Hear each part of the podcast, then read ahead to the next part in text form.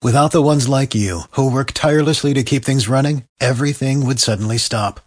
Hospitals, factories, schools, and power plants, they all depend on you. No matter the weather, emergency, or time of day, you're the ones who get it done. At Grainger, we're here for you with professional grade industrial supplies. Count on real time product availability and fast delivery. Call clickgrainger.com or just stop by. Grainger for the ones who get it done.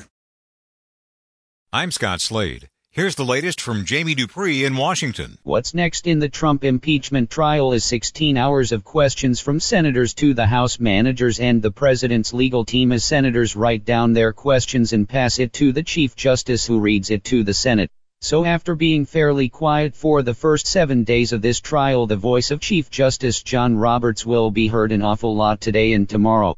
Going back to the Clinton impeachment, sometimes the questions are very detailed for one side. Sometimes the questions are simply do you want to respond to the last answer? After the questions are over, then we get to the issue of will there be witnesses in the Trump impeachment trial? Jamie Dupree 2.0. President Trump will get to talk about something other than impeachment this morning at the White House as he signs a new trade agreement involving the U.S., Mexico, and Canada. The USMCA has been one of the president's top priorities since he was elected as he argues it will spur new economic growth and improve trade among the three nations by updating the North American Free Trade Agreement.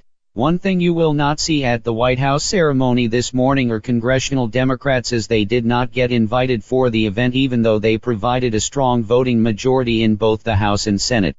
Jamie Dupree 2.0. The question of whether there will be witnesses called in the Trump impeachment trial remains up in the air at this point as GOP leaders acknowledged yesterday that they don't have the votes right now to block witnesses. I would point out that the Senate Majority Leader still has a couple of days to get people in line so there is certainly still time for the GOP to block witnesses and move to end this trial. One thing which does not seem likely to happen is a witness swap where Democrats would get John Bolton and Republicans would get a witness of their choosing. This is really an interesting dynamic to watch as if there are no witnesses the trial is over by maybe Saturday, but if there are witnesses it definitely goes into February.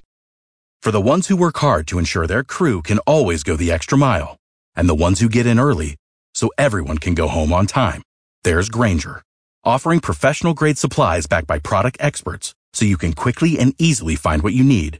Plus, you can count on access to a committed team ready to go the extra mile for you. Call, clickgrainger.com, or just stop by. Grainger, for the ones who get it done.